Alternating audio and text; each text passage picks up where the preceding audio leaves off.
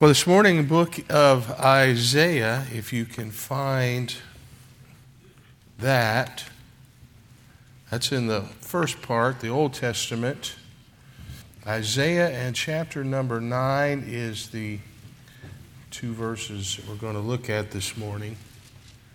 How many this last couple of weeks have, have observed some Facebook debates about Christmas? Has anybody?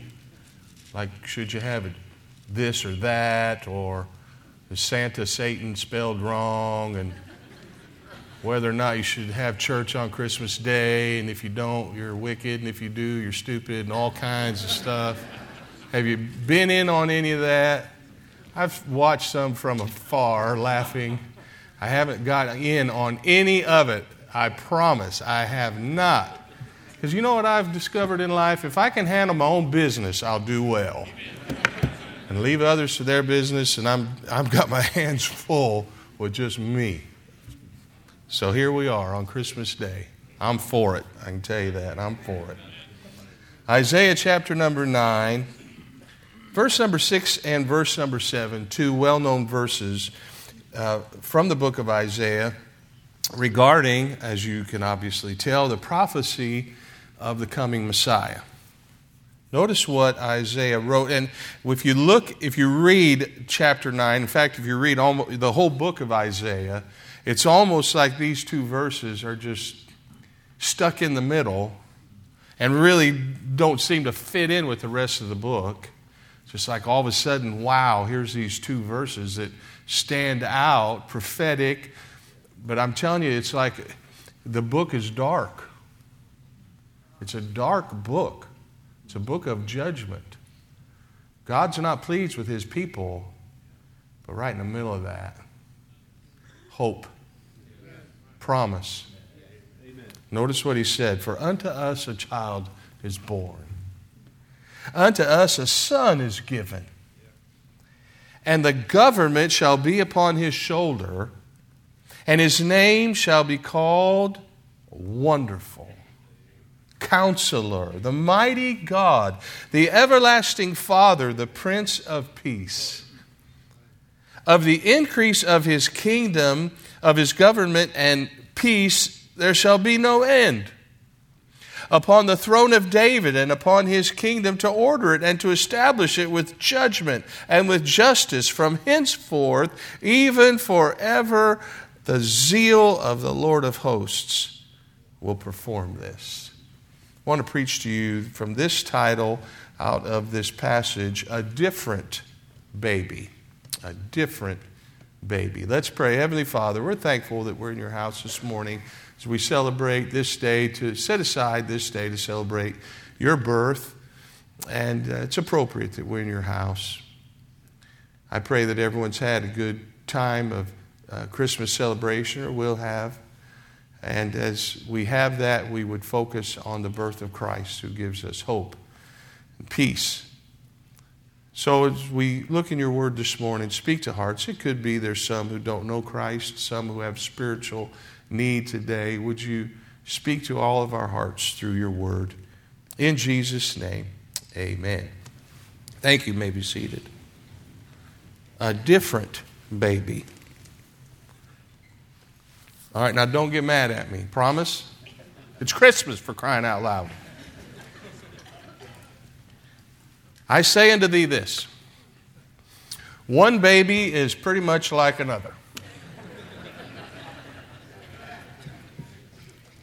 Come on, you know. They pretty much look alike, they sound alike. They have no real distinguishing characteristics to tell one from another. Here's proof in 1996, a study by this company, vice president of technology for this medical company that was going to develop new ID bracelets for newborns. They did a big study and discovered this. Every year, 28,000 babies get switched in hospitals temporarily or permanently. Which made me to conclude this if you were born sometime before 1996, or if you had a child before 1996, you could be in the wrong family or you could have the wrong kid. May explain some things.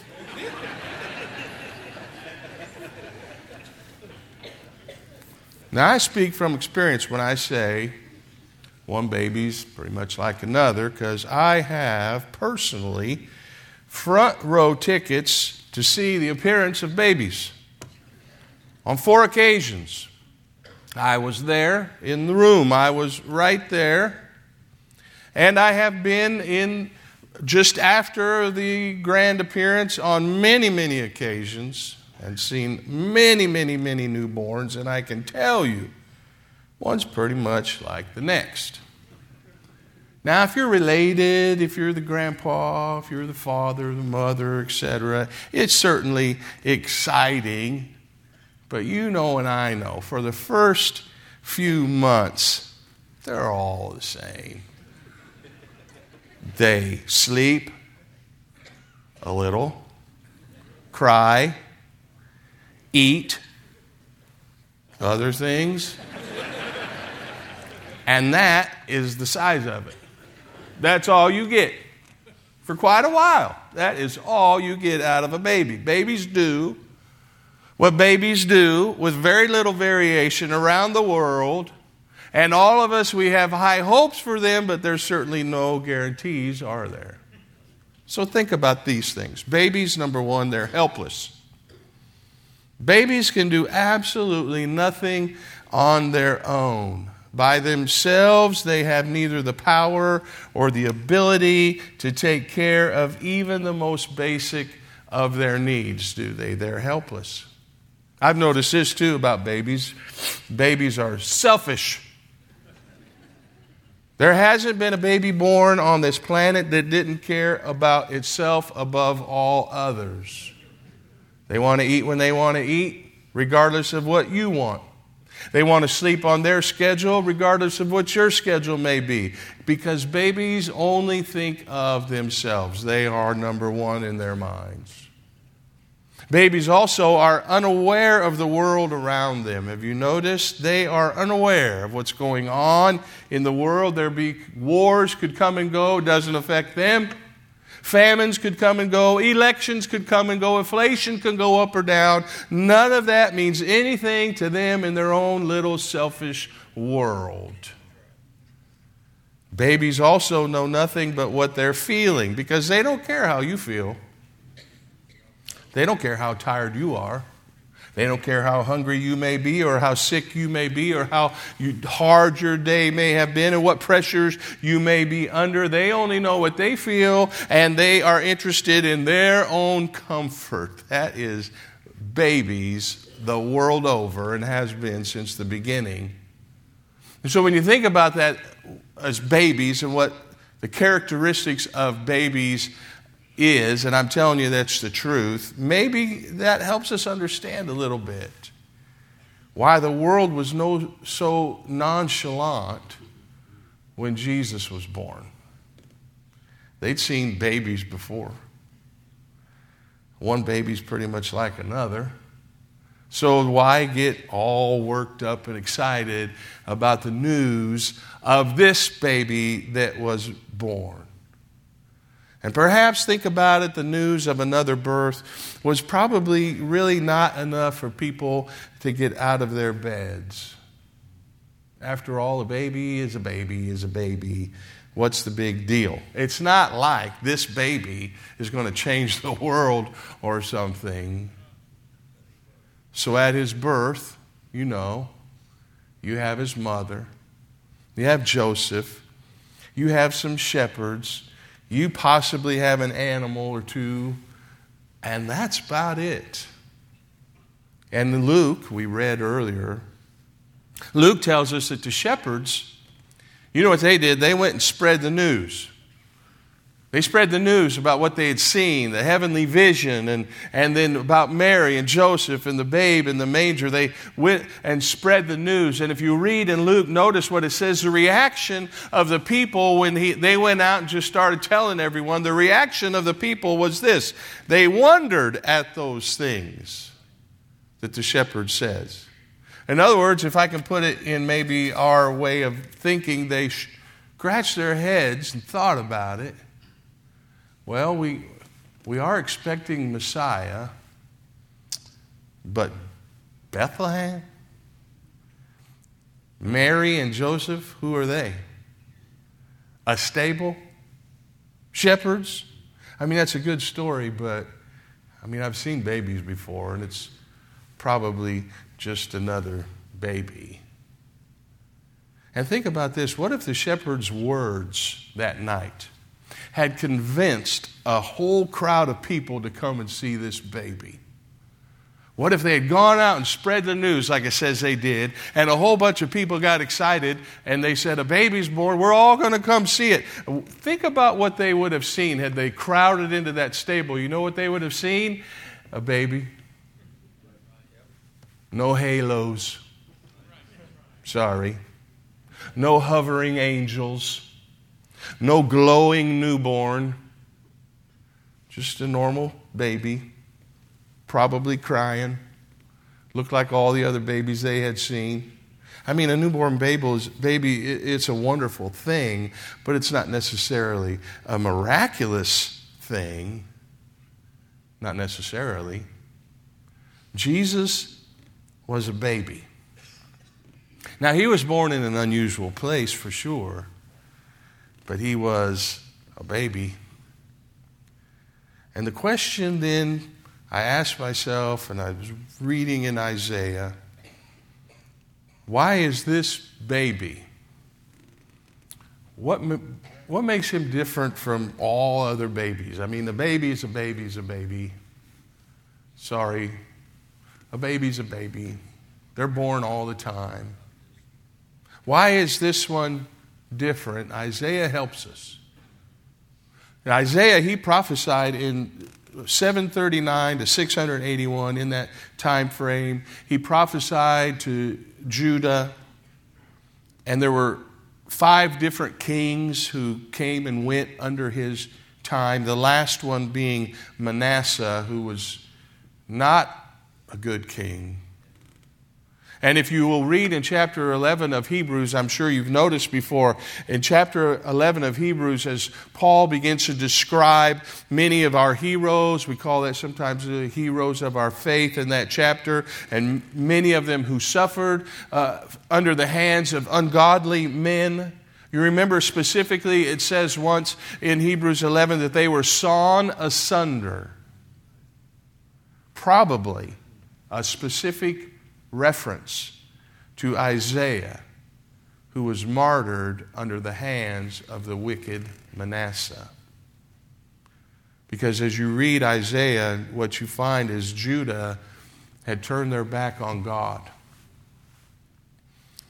And Isaiah begins to detail God's judgment against his people who persist in their rebellion.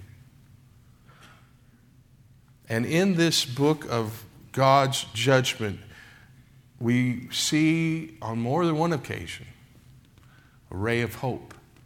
And we see promises of deliverance 700 years before the baby in the manger.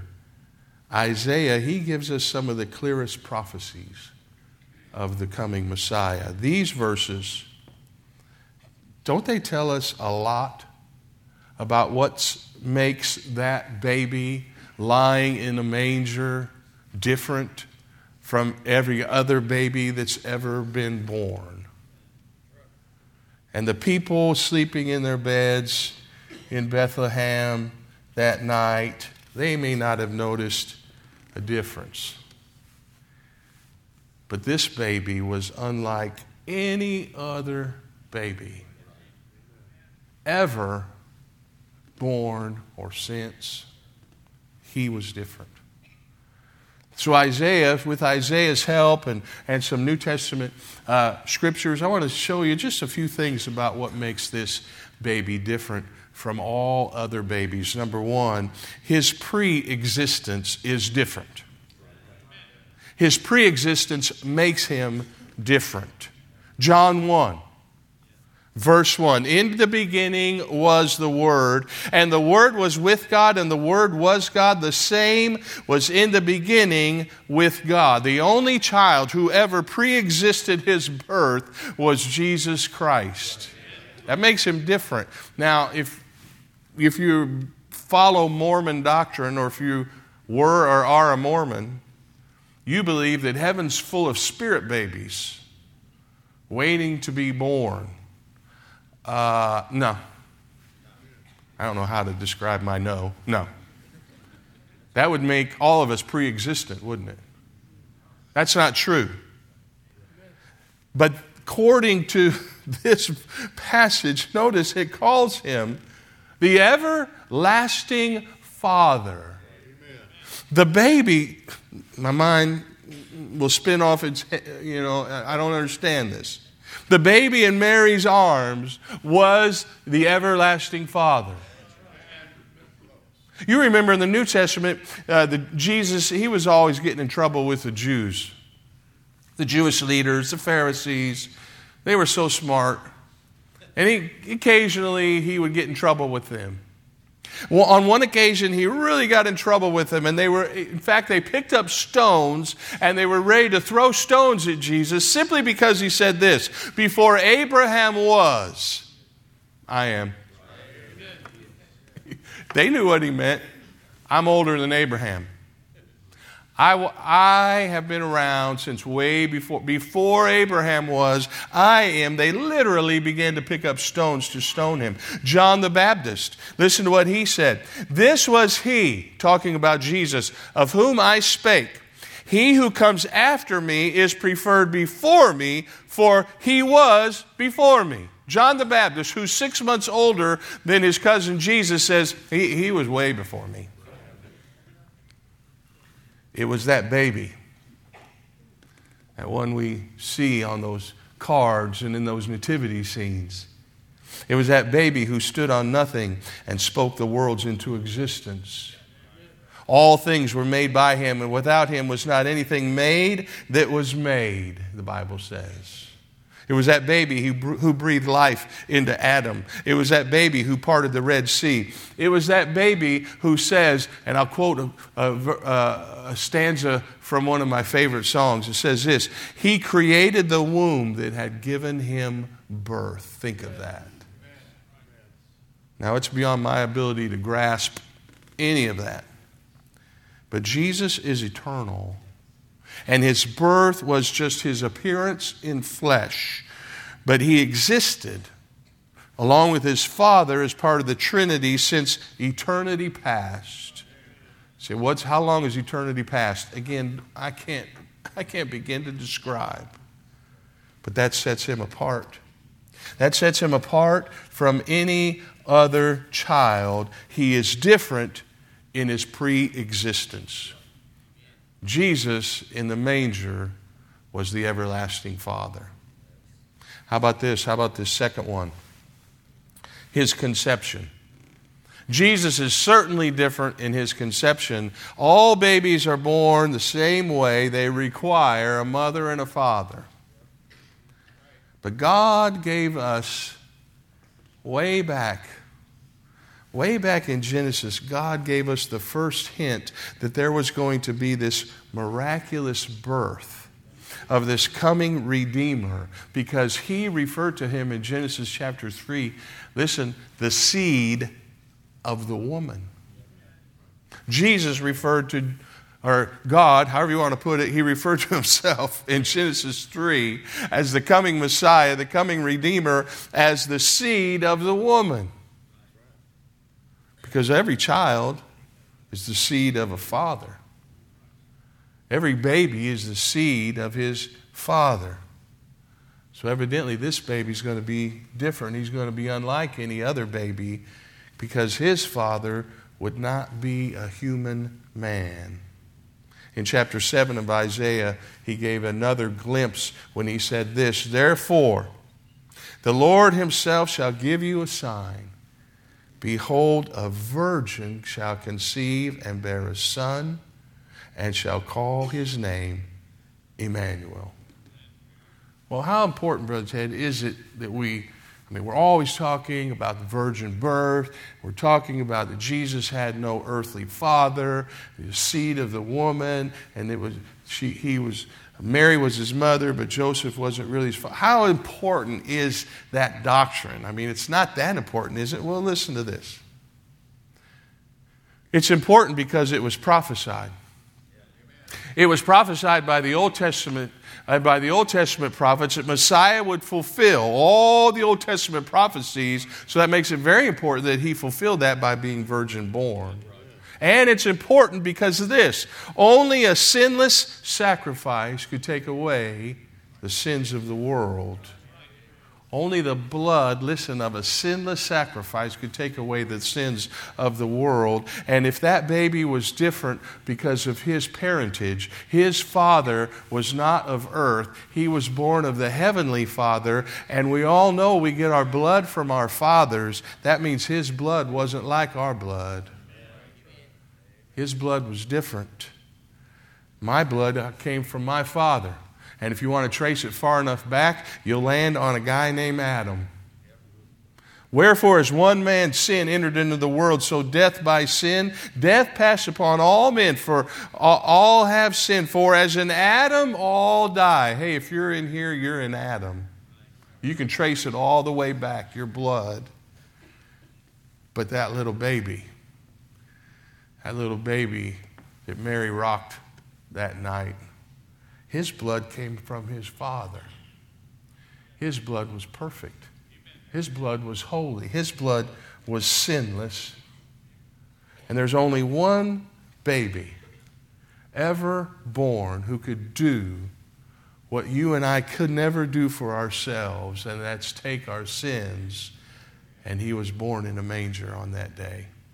Listen to this verse in Hebrews chapter number 10 For it is not possible it is not possible that the blood of bulls and goats should take away sins. And every priest standeth daily ministering and offering oftentimes the same sacrifices which could never take away sins. But this man, after he had offered one sacrifice for sins forever, sat down on the right hand of God. I'm telling you, he was different. He was different because of his pre existence. He was different because of his conception. He wasn't like babies. He wasn't like any other baby that's ever been born since, and his blood wasn't like any blood. And number three, this baby was different because of his promise. Now, some of you will under, relate to this. When your children become adults, if you're in here and you've got small children, eventually they'll, they'll get married, they'll grow up. Let me give you a hint. You make them promise to give you grandchildren. Just make that part of the vows if you want to.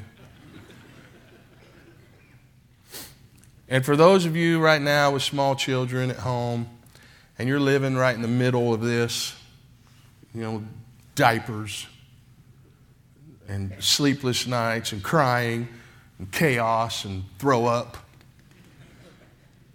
Here's a ray of hope.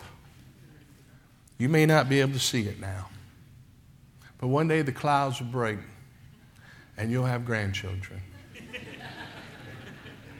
One day all your labor will pay off. And if I were you, I'd make them promise. Promise to give you a bunch of grandkids. But this promise, think of this promise of the birth of the Messiah, the one that we celebrate on December 25th. It's old, it's as the promise is as old as creation itself. And as soon as we are, it's recorded that Adam and Eve fell. I mean, as soon as it's recorded that man sinned, God makes a promise of a Savior. Isn't it like God to respond with our sin and failure by showing us hope and light? Isaiah said, His name shall be called Wonderful. If you look up wonderful, the word just, it means this a miraculous, a miraculous thing. Now, all of us, you've held a baby, and I've held my share. And many times we'll look at him and we'll call him a miracle, this little miracle. Isaiah, as he was writing, looking forward to that one that would take away the sin of the world. And he said that those of us who would see him, those of us would know him, would call him wonderful. Wonderful in his person because in the glory and the beauty of who he would be, that he would be God and man in one person He'd have two different natures and they'd be different from each other, but they would be united in Him and He would be truly God and He would become man and He would be born of a virgin, wonderful in His person. And He'd be wonderful in His disposition and the qualities He possessed. Think of His love towards people and His sympathy towards people. And in his humility and his meekness and his patience and his wisdom and his conduct and his courage and the greatness of his soul, he would be wonderful in his disposition. He would be wonderful in his life and think of his private life and the many wonderful things that are recorded of him. The wise men directed by a star, and they worshiped him. And pres- he was preserved from the cruelty of Herod, remember, and his disposition, uh, disputation with the doctors, remember, in the temple when he's 12 years old. And his public life was nothing but a series of wonders over and over. And he's baptized in Jordan, tempted in the wilderness, and his teaching and his doctrines and his miracles and his transfiguration on the mount. Wonderful in his life. Wonderful in his death. Think of it. That he should even die.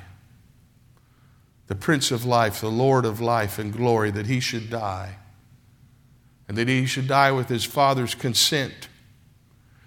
And that he should die for us, for sinners and that even he would die for the chief of sinners. And by his death, he would give us life and abolish death and destroy the one that had power of it, the devil, and obtain salvation and redemption. He was wonderful in his death. He was wonderful in his resurrection by his own power.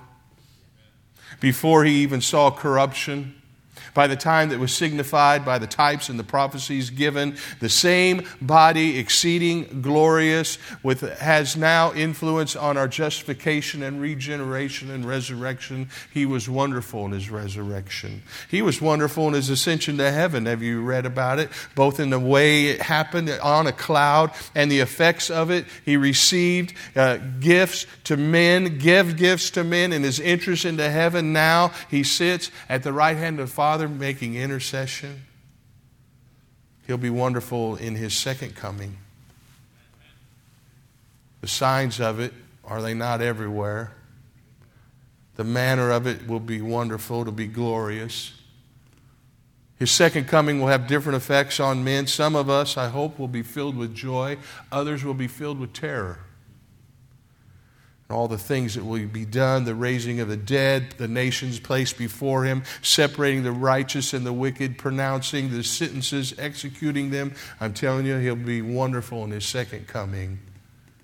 In a word, this promised child is wonderful in all he is and all he has in his person, in his offices, in his relations, in his people, in his doctrines, in his ordinances, in the manifestations of himself and his grace to his people. Now and hereafter, the word means not just wonderful, but miracle itself. Christ in a word, in his person, in who he is.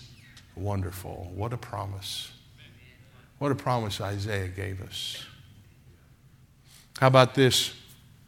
He's different not in just his preexistence, but he certainly is. He's different in his conception, but not just that. He's different uh, as a baby in his promise. But this baby's different in this way. This baby is different in his giving, because babies are certainly takers, are they not? Babies will take, babies will take your money, make no effort to repay. This goes on for about, I originally put 18 years. I'm going to scratch that out put 48 years. Babies take your time, they'll do so with no remorse. Babies will take your sleep and they'll smile as they do it. Babies will take your sanity and seem oblivious. And this goes on for years. And then one day you're going to lose it. And they're going to look at you as if they have no clue what brought on such a display. That's babies. They're takers, they just are. Jesus was different. Jesus came to give. Now, as a baby, he probably wasn't much different than other babies. It doesn't seem take long as we're reading about Jesus to see him giving. At the age of 12, remember, we get a glimpse into how he viewed his purpose on this earth. He said, his words, I must be about my Father's business. Is it just me, or is it a rare child that would be interested only in doing what his Father wants and not what he wants? And the birth, just the birth of Christ, was that not the greatest gift that could be given? Unto us a son is given. That first Christmas, think of it the greatest giver gave the greatest gift. Then who gave his life selflessly for you, for me. And you probably have or will get some wonderful gifts. In Sunday school, I mentioned great gift I got last night a three foot tube full of gumballs. Man. That's awesome. I don't know if I've ever had a greater gift. I can chew gum all year long. So you've got some good gifts in your past, or you will have. You've got some today or yesterday that you're planning to return. Because giving gifts, that's part of how we celebrate Christmas, isn't it? Keep this in mind. That first gift wrapped, swaddling clothes, given by a great heavenly giver, has made it possible that you and I could receive the free gift of salvation. It was a different, it was a different baby. Different in his preexistence, and different in his conception, and different in his promise, and different in his giving, and this different in his salvation, because this baby this baby saves. What a difference a baby makes. Take a baby home. Just go pick one. We got a bunch over there. Just line up. I tell you what, you take a baby home, it'll change your world. Your life will never be the same after bringing a baby home. Everything changes. Everything changes. But think of the changes that come when a person places their faith in this baby eternal salvation. Salvation that's eternal. It's a know so salvation. It's a salvation that once given is never taken away. Well, Brother Ted, do you believe in, you know, once saved, always saved? Yes, yes. And I know people want to use that term in derision. I'll buy, I'll take it. Once saved, always saved. If you place your faith in this baby, you have peace with God. There's no other way. Peace, think of it peace with God. Before this baby came, you would be at odds with God. You receive this child, peace with God. Think of this free access to the Father. I don't have to go through anyone. I don't have to tell anyone my sins or hope someone else prays for me or intercedes for me. I have free access to the Father because of this baby. I've been adopted into His family. I'm an heir of God. I'm a new creature. I've been indwelt by the Spirit. Think of this your name is in the book of life. Sealed by the Holy Spirit, forgiven, justified, redeemed. This baby, this baby brings more than just a good feeling every December 25th. He brings salvation. To all who will receive him, this baby does what no other baby could possibly do. I don't care what name you give it Joseph Smith or Muhammad or any other babies that have been born. This baby's different. He gives salvation. Now, there's those here who have babies or you have grandbabies, and I, I understand because you look at those babies and you see all the potential that you know they have. And you see what they can't see. And maybe you see what no one else sees. And that little one, as he grows, he may or may not live up to all the potential that you see, because time will certainly tell. But that baby, that baby in the manger on that first Christmas, I'm going to guess to the casual observer, just someone in Bethlehem who wandered by. If they had seen that baby, they would have said to themselves, yeah, it's just, I've seen babies before. They're pretty much all kind of alike. But remember, this baby had a birth unlike any other. His birth was prophesied. His birth came through a virgin girl. And according to what Isaiah says in those two verses, he says, the government of this baby shall be on his shoulder. He was born to royal dignity. The kings of earth are all going to bow to this baby. And one day he'll set up an everlasting kingdom of peace. He said, He shall be called wonderful. Everything he did, everything he said, everything about him was and is wonderful. From creation to the everlasting kingdom, the Alpha and Omega, the beginning to the end. He is wonderful. Can anyone in this room stand and say, Well, He hasn't proved to be wonderful to me? Not if you're breathing His air, you can't say that. And certainly not those of us who've been recipients of His love and His grace. We can all say together, He is wonderful. Isaiah said he's counselor. In other words, his wisdom, it's measureless. He, he holds the qualifications to guide and the qualifications to direct in the affairs of men. And where do we turn when we're perplexed? And where do we turn when we're in turmoil? It's because he's the one who will guide us. He's the one that guides us through the heartaches and the trials of life because he's our counselor and he's our help and he's our guide. Isaiah said he's the mighty God Think of this God laid in a manger. Mary wrapped God in swaddling clothes and fed him and comforted him and sang to him. It was God. Babies aren't too intimidating, are they? That image of Jesus in the manger makes us makes everyone feel good about him, but make no mistake, Isaiah said he's mighty God. When he took his first steps, he fell down and cried. He was mighty God. When he played with his friends and laughed and ran, he was mighty God. When he stood on a boat and calmed the waves, when he gave sight to the blind and lame the lame to walk and gave life to the dead, he was mighty God. And when he hung on a cross and he was seemed to be helpless at the hands of angry men, he was mighty God. And the Bible is clear there'll be a day when all eyes shall see him, and he'll come in power and glory, and he'll show the nations that he is and has always been mighty God.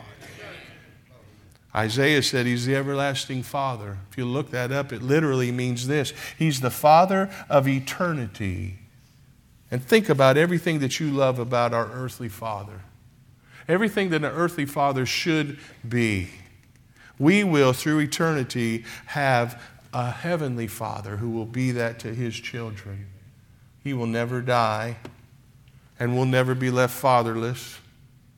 He will ever continue in this relationship.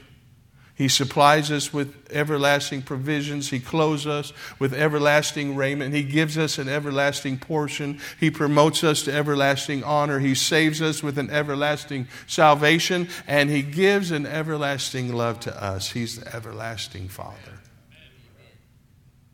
And then He calls Him, notice, the Prince of Peace. He's the author of peace between God and sinners. Through his blood, we can know peace because he is the giver of peace. And when the angels announced his birth to those shepherds that first night on the hillside, remember what they said peace, goodwill to men. He's a different baby. In his preexistence in his conception in his promise in his giving, his salvation, he's not like any other baby that's ever been born or ever will be. It's different. My question to you this morning, and I don't know, may have guests, and maybe some here who don't know Christ. Do you know Him? Not just do you know that there's been a baby born in a manger, and we celebrate it every December 25th, and we, we have a fuzzy feeling, and then in a few days we go about our business. I'm talking about a baby unlike any baby that's ever been born because he was and is and always has been God who came in the flesh. And the Bible says now sits at the right hand of God. And he alone can give forgiveness of sins and peace and love and joy. If you haven't received that gift, can I tell you, you're missing the greatest gift that's ever been given. And he offers it to all of us. For those of us who know him, and I'm assuming most of us, you know Christ, I, chances are you wouldn't be here on a Christmas morning if you didn't know Jesus and you want to worship him. Isn't it amazing when we think of all the ramifications of God in the flesh? God in a manger, wrapped in swaddling clothes, given to us, given to us as the greatest Christmas gift now we can know Him, the forgiveness of sins. It could be today that you don't know Christ. You've never received Him and the forgiveness of sins and the peace that comes. Can I tell you that this would be the greatest Christmas that you've ever experienced if you would receive Him today? We're going to have an invitation in a moment. We have opportunity for folks to come and pray. If you'd like to talk to someone about your soul, about where you'd spend eternity, about this baby, this different baby who came so we could have life. We'd love to talk to you about that this morning. With our heads bowed, our eyes closed. Let me ask a question before we have an invitation. How many say, Brother Ted, I know I'm saved? I am not everything I should be, but I know I'm saved. I want to raise my hand as a testimony to the fact that I know if I died, Heaven would be my home. I'm on my way. I'm saved. Thank you. Praise the Lord. You can put your hands down. Aren't you glad that you can celebrate Christmas in a way not like the world, but knowing that baby that was born in a manger? Is there one who would say, Brother Ted, I'm not sure about that. I'm not sure that I, I'm saved. I celebrate Christmas. I give gifts. I do all the things we do, but I don't know that I know Him as my Savior. I'm concerned about it. Is there one that would raise your hand and say, Pray for me, Brother Ted? I, am not certain about this thing of being saved, but I'm concerned. Would you pray for me? Is there one that lift their hand? Brother Ted, pray for me. I'm not sure, but I'm concerned enough to raise my hand. I want to know just who to pray for. Heavenly Father, I'm thankful for your word. I'm thankful for the gift of your son who came not like any other baby, it's a different baby. That great gift that you gave us that we celebrate today made it possible that we could have eternal salvation. I'm so thankful. There may be some that you've spoken to their hearts this morning in some way, maybe having nothing to do with the message, and maybe folks just want to spend a moment and thank you for this great gift there may be some who don't know Christ as their Savior. I pray that they'd have the courage to come forward. Let us take a Bible and show them what that means. That they could leave this place knowing the true meaning of Christmas. However, you spoke into hearts, would you have your way in a time of invitation? In Jesus' name, amen.